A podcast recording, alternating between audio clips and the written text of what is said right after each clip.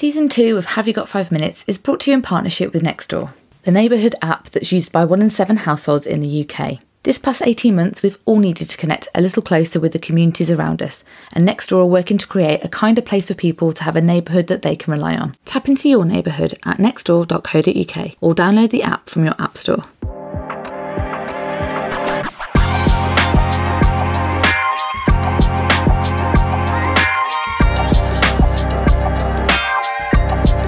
Hello, I'm Rebecca Roberts. Hi, I'm Harriet Small. Welcome to Have You Got 5 Minutes, the PR, comms and marketing podcast answering things you'd normally have asked about at an event or while making a brew in the office. Hi Rebecca. Hi Harriet, how are you doing? I'm alright. So for this week I thought we would open with, you know, those glamorous industries that everyone wants to get into, but when you're in there it's not as glamorous as it seems. So I'm talking about like fashion, beauty, sports, entertainment, and to an extent, politics and tech, where it all looks amazing from the outside. But when you're actually inside, it's a different story. Yeah, like honestly, I think we've talked a bit before about people sort of wanting to have the placements, for example, like the graduate placement schemes and thinking they'll be amazing and like getting very little money. But yeah, people are often can be treated badly or paid really poorly or like running around. I know someone who was a publicist for a famous singer and yeah, wow, that was bare minimum pay and just like not a very glitzy kind of lifestyle. But yeah, I guess it's what people want in the CV, really. They might have a preconceived idea, like working in fashion must be like, they get all the free clothes, but it's not like that at all.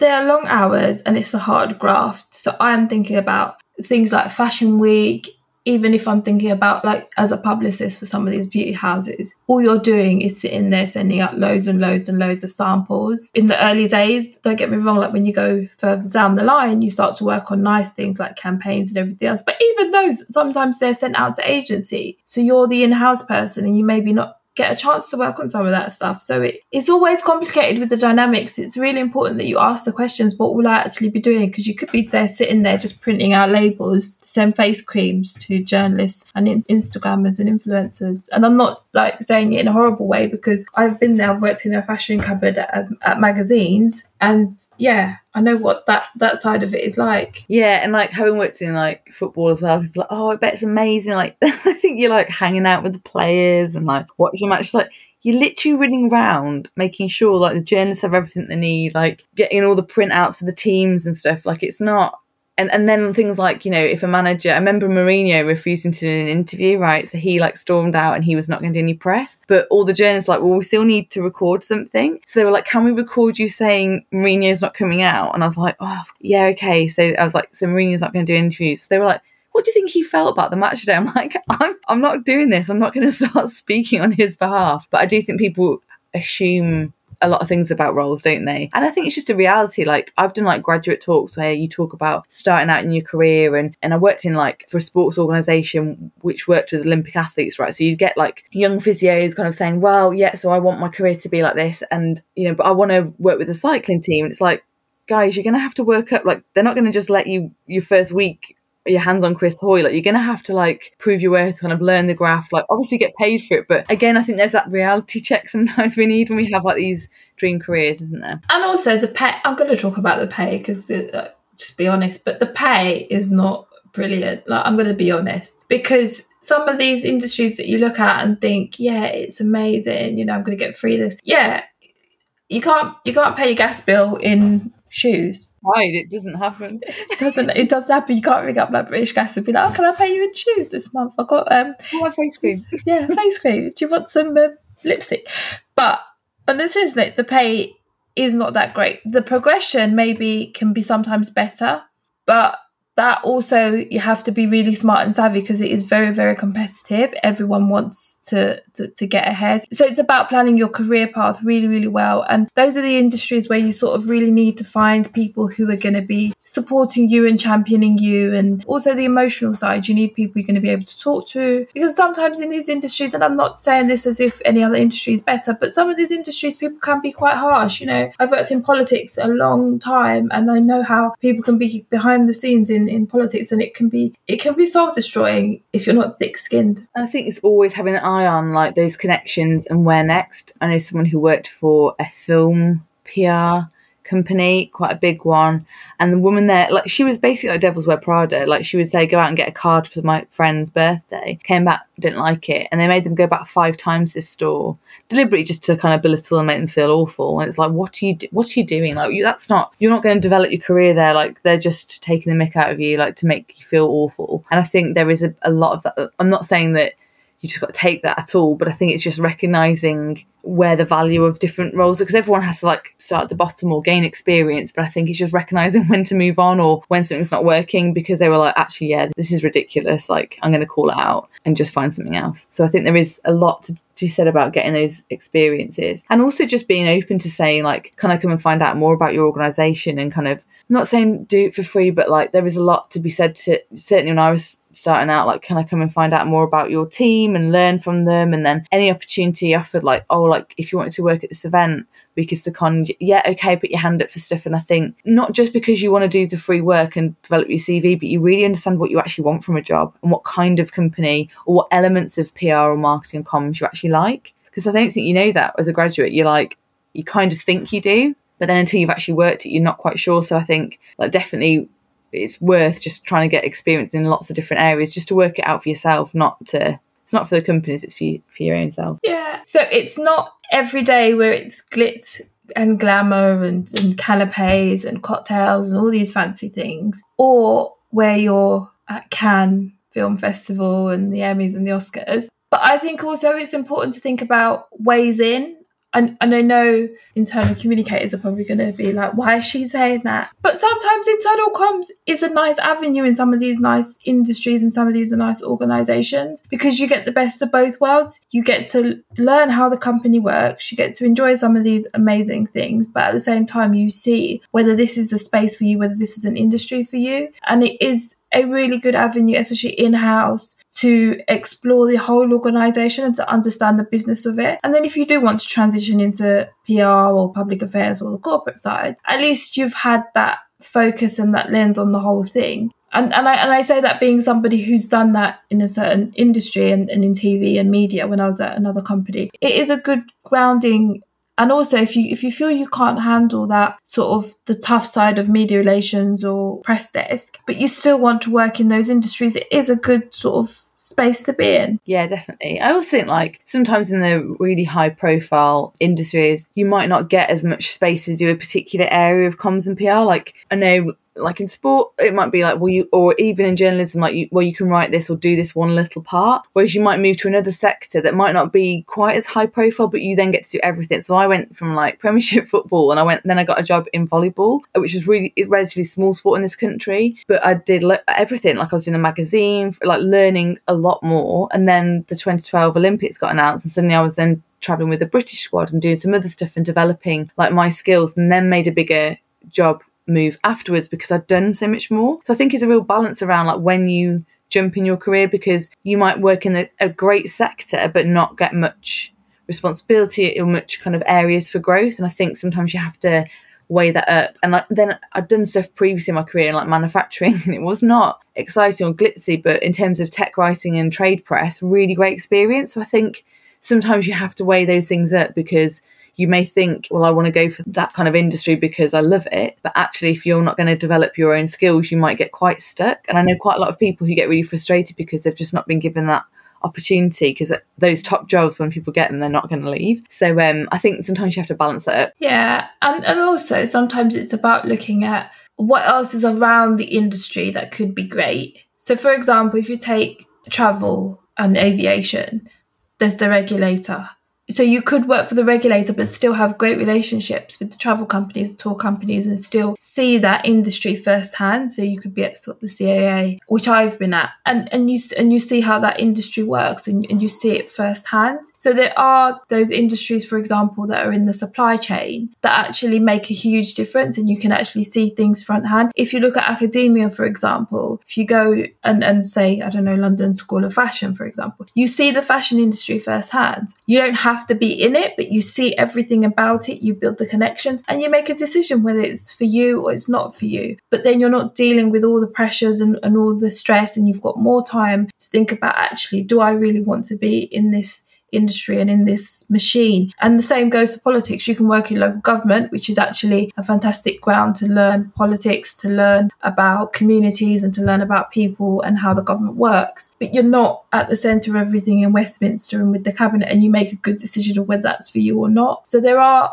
other avenues of exploring things without going right at the centre of it. Yeah, and we have to mention stuff like what you can do in your spare time, like voluntary stuff. So Nia was talking about the stuff she did through the week. And I think actually sometimes you can be in the right sector and like your job, but feel like something's missing. And sometimes then you can... It doesn't necessarily mean you have to change up. You could say, well, actually, I'm going to get more from volunteering or mentoring or doing something else to enhance my skills in a certain area that's maybe totally unrelated. And I think that has real merit and can kind of make you feel really fulfilled at work. It doesn't, I think sometimes we look to our work job being absolutely everything we could ever wish for. And sometimes you have to be realistic and go, actually, if I could volunteer here, that might give me the skills I need to then apply in another work context. So yeah, I think you just got to stay motivated. I think just keep looking for ways to feel like you're doing the stuff you want to do.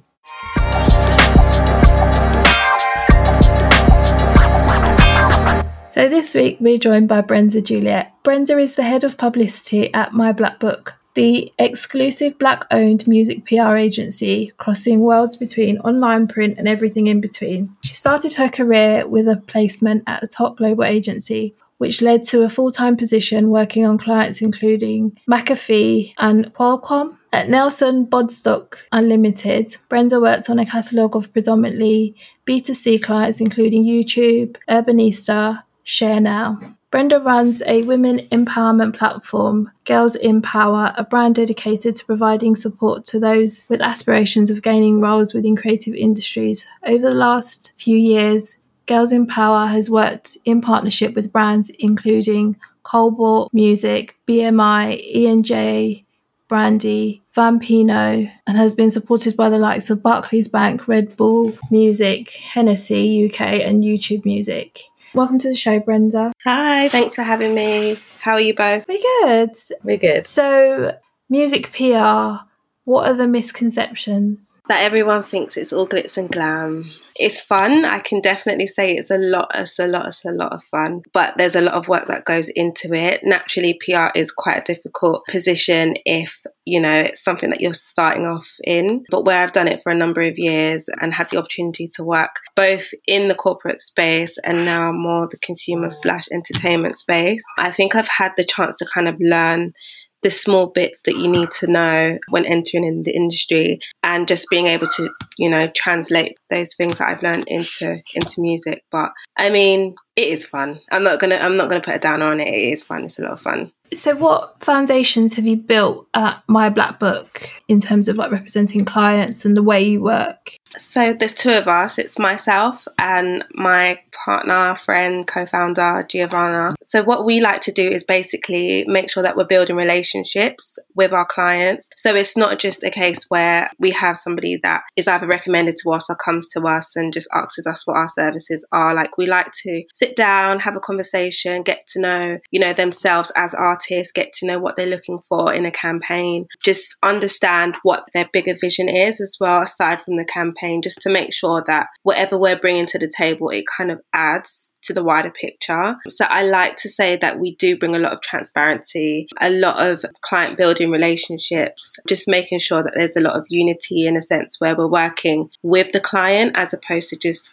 doing the work and saying this is what you must do. So we like to work collaboratively between ourselves and the client. And talking about music media, what are the channels or outlets that people don't use enough to get coverage for their artists? Everything's pretty much online now, so I feel like there's a lot of lines that are blurred. So naturally it would be, you know, social media I don't feel like is utilised enough in a sense where you can translate press onto online platforms. So using things like Instagram Lives, that helps you connect more with your fans. And where we were literally in a pandemic, well, we still are in a pandemic, but where we were in lockdown and there was a lot of people doing online performances and live performances, that gave listeners and fans the chance to stay connected in a time where it was so difficult to be able to go to live performances and be able to listen to your favourite songs in a live setting. So I definitely feel like Instagram should be utilised a little bit more. I don't think people do use it enough, but there's new platforms now such as TikTok, we don't really cross over too much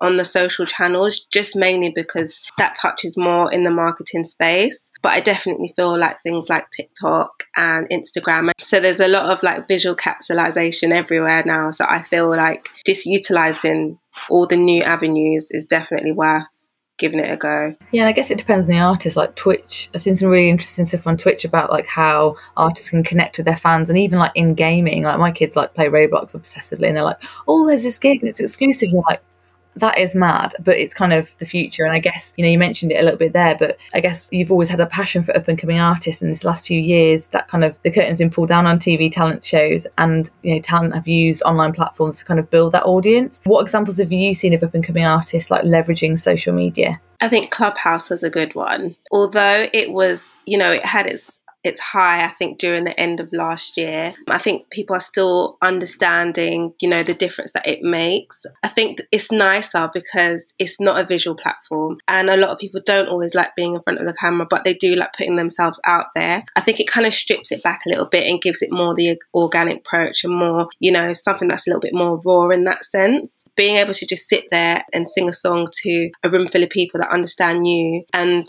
the fact that Clubhouse allows random people to enter rooms just means there's a lot more accessibility. So I feel like things like Clubhouse is definitely a key one. And so people who are musicians or artists are creatives in their own right. So how do you get that balance when you're talking to them about branding themselves and creating narratives that they can use when they're doing interviews or pitching them, and helping them to keep that authenticity, but also recognizing that when they are speaking to journalists, there's a certain way in which they've got to sort of sell themselves or pitch themselves? So how do you get that balance right? I feel like it's just all about being yourself as an artist. Obviously, it is about adaptation and being able to adapt to current trends that are on social and in the media and etc. But, you know, naturally it boils down to just being who you are, and that's what makes you stand out from another artist. Like, there's never going to be another you. Like, that's how you just have to think about it, and you in yourself are a USP. So I think what we like to do, as I said earlier on, is we like to sit down with our artists and understand what they like to do aside from the music. So being able to bring a little bit more of yourself to the table, it will separate you from other people because you're not all the same. I've had artists that say, I don't like watching football, or I don't like playing video games, and I just like to be in the studio all day. And there's others that are like, I can write a song on my phone, it takes me 20 minutes. There's always something, you know, that's different to another artist. And I think that translates well in interviews. So I think when we do get artists to do interviews with the media, we don't like them to take anything away from themselves. There's just things that we obviously say, you know, if you don't want to talk about this, just steer away from it, or just say like you'd rather not answer the question. But I feel like it's not my role to tell an artist to strip themselves back in order to present themselves a particular way in the industry. So yeah, I don't think I have any advice in a sense where how do you speak to media and then how do you be yourself outside of the media, because there's no way of doing that, because that's my job as a publicist. My job as a publicist is to put you out there, but in the right way while creating the right stories that fit you. Yeah, and I think also is that if someone's been held back, especially at the beginning, they'll then change as they sort of settle in, and then there'll be this shock of it's difficult to maintain the facade, and also you're suppressing somebody, and that also has its own implications in their mental health or how they feel about doing interviews as well. They just maybe I don't want to do that because it just makes me feel like I have to be somebody that I'm not. And I guess we've seen that in sports a lot. But that in itself is fine. I think I've had artists that we've worked with that don't necessarily like doing interviews. Like, I think for us, it's difficult because we're always the middle person. So I could pitch out an artist and then present the media opportunity to them, and they'll be like, I don't want to do it. And as damaging as it can be, like in terms of the relationship between myself and a journalist, it's like you have to, you know, you just have to understand, respect the artist, and if they're not comfortable doing it, they're just not comfortable doing it. But that in itself just shows you the type of artist that they are. And I feel like there's always going to be something that they'd want to speak about, like passionately. It's just you have to create that relationship in order for them to open up to you for them to feel comfortable to put that out there. So it's just being personable, I think. And with things going back to a sort of sense of normality and us slowly coming out of a lot of the restrictions, how are you positioning your clients, especially as we've lost a lot of summer 2021 festival seasons, not going to be like what it used to be because we've lost, well, even more than half of it? I think the live industry in itself, I think they have kind of adjusted to the situation, because a lot of the festivals that naturally would have taken place now, so let's say Wireless, for example, Wireless is usually the first few days of July, and obviously those first few days have passed and it's not happened. They've moved the festival to September, so they've got a lot of artists on the bill this year. Not enough females, I do want to say, not enough women on the lineup, but I know that's a different conversation for a different day. But yeah, I feel like naturally as the world begins to open up a little bit more, you'll see normality happening. So I've seen a few of our artists have done a few performances in lockdown. They were doing a lot of like online sort of Instagram ones as well. I think that was more towards the beginning of lockdown when,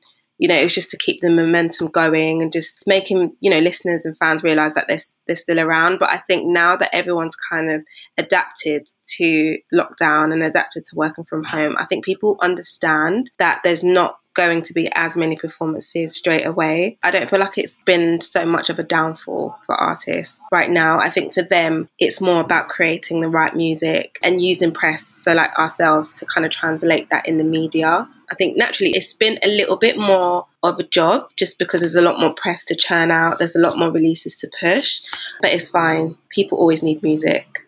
So. And tell us a little bit about how Girls in Power was born. Oh, Girls in Power. I naturally have a passion for music, for anything creative, but the industry is very male dominated. I've been in the industry since 2010. I started off as a music blogger, but naturally I built a lot of relationships with a lot of different people in different fields. So it being like photographers, videographers, producers, writers, songwriters, you name it. And I had a lot of people that basically just said, you know, Brenda, I know that you know quite a few people. Are you able to help me speak to someone about this or speak to someone about that? And then I naturally got my first job in PR, and that year was just like such a positive year for me, and I just felt like I wanted to give that same energy to other people. So I did an event, and the event itself was actually called Girls in Power, but I literally wanted it to be a panel of women that speak about how they got into their roles, just to encourage other women to do the same. Because it was just such a success, the feedback was literally like, we just need a lot more of these. Can we have a lot more of these? And so the following year, I just dedicated the year to just building it as a brand, and it literally just went from strength to strength. And yeah, it's been my baby ever since. And like, it's lovely to hear you talk about it, because like, what is it you feel like, what makes you look at it so fondly? Like, what is there a key moment, or there just, what do you love most about it? I think just the fact that it is such a support system that I didn't realise a lot of people needed or wanted. As I said, it was meant to be a one-off event, but a lot of the feedback was just that they, you know, they wanted more of these. So I felt like it was something that I knew that I was able to do. It was just making it consistent enough for it to be a brand in itself, which it is now. So I feel like, just looking back, I think I'm just happy that I've been able to help people come together. I've had a lot of people come to me and say, I met this person through one of your events. I know this person because of you. And it's just quite mind-blowing to know that something that I've created has created another bond between another 2-3 people. So I think that's what I'm most proud of. I say, you're like a proud mum. I love that. Like, it's your baby, and now this is like parents' evening. Well done. Mm-hmm. When are you doing a brunch? Because you know me, I like a bit of breakfast and day drinking. Do you know, we actually did a brunch, you know. We did a brunch, I think it was obviously not last year, the year before. We did it with Piano, and they provided food for us. So we do want to do it again. We also did one with Absurd Bird, and they provided food. So we've done a few. So hopefully a few more in the near future. I am doing some planning, so hopefully sooner rather than later. Yeah, you know where to find me for that. You'll be the first to know, don't worry. So finally, what advice do you have for anyone who's thinking about getting into music PR, whether they're doing something different at the moment, or they're working another part of the industry, or they're just new in the industry? And I guess also that perception of, you have to know everything about music PR before you get into it. So what advice would you give someone? Well, I definitely feel like you don't need to know everything about music PR before getting into it, because I feel like you learn something new every day. There's no day in PR that's ever the same. I'm sure you both know that it can get crazy. One day it can be very quiet. One day it could be the busiest day that you've probably seen. So I feel like as long as you're passionate about music, passionate about, you know, getting artists to the next level, like, you know, that you are somebody that can put themselves out there, just go above and beyond, be creative. I don't feel like there is, you know, a checklist of things that you need to know before you get into the field itself. And I say that mainly because my career is based off like the passion for it. Because I was literally in tech PR for like 3-4 years before I made the jump to music PR, and now I have my own company. So yeah, I genuinely don't feel like you need to go out there and do tons and tons of research. I feel like you just need to have the passion, you know, just be proactive, build your contacts, network, put yourself out there. I've said it already, but just be proactive. Thanks for joining us, and everything we've mentioned will be in the show notes. We're talking about the questions and issues that matter to you, so DM us on social or get in touch with Harriet at comesovercoffee.com or myself, Rebecca, at threadandfable.com. If you enjoy the podcast, please do rate, review, subscribe so others can find us and have 5 minutes with us. Find us on Twitter at RebeccaRobert7 or at Harriet Smallsy. Season 2 of Have You Got 5 Minutes is brought to you in partnership with Nextdoor, the neighbourhood app that's used by 1 in 7 households in the UK. This past 18 months, we've all needed to connect a little closer with the communities around us, and Nextdoor are working to create a kinder place for people to have a neighbourhood that they can rely on. Tap into your neighbourhood at nextdoor.co.uk or download the app from your app store.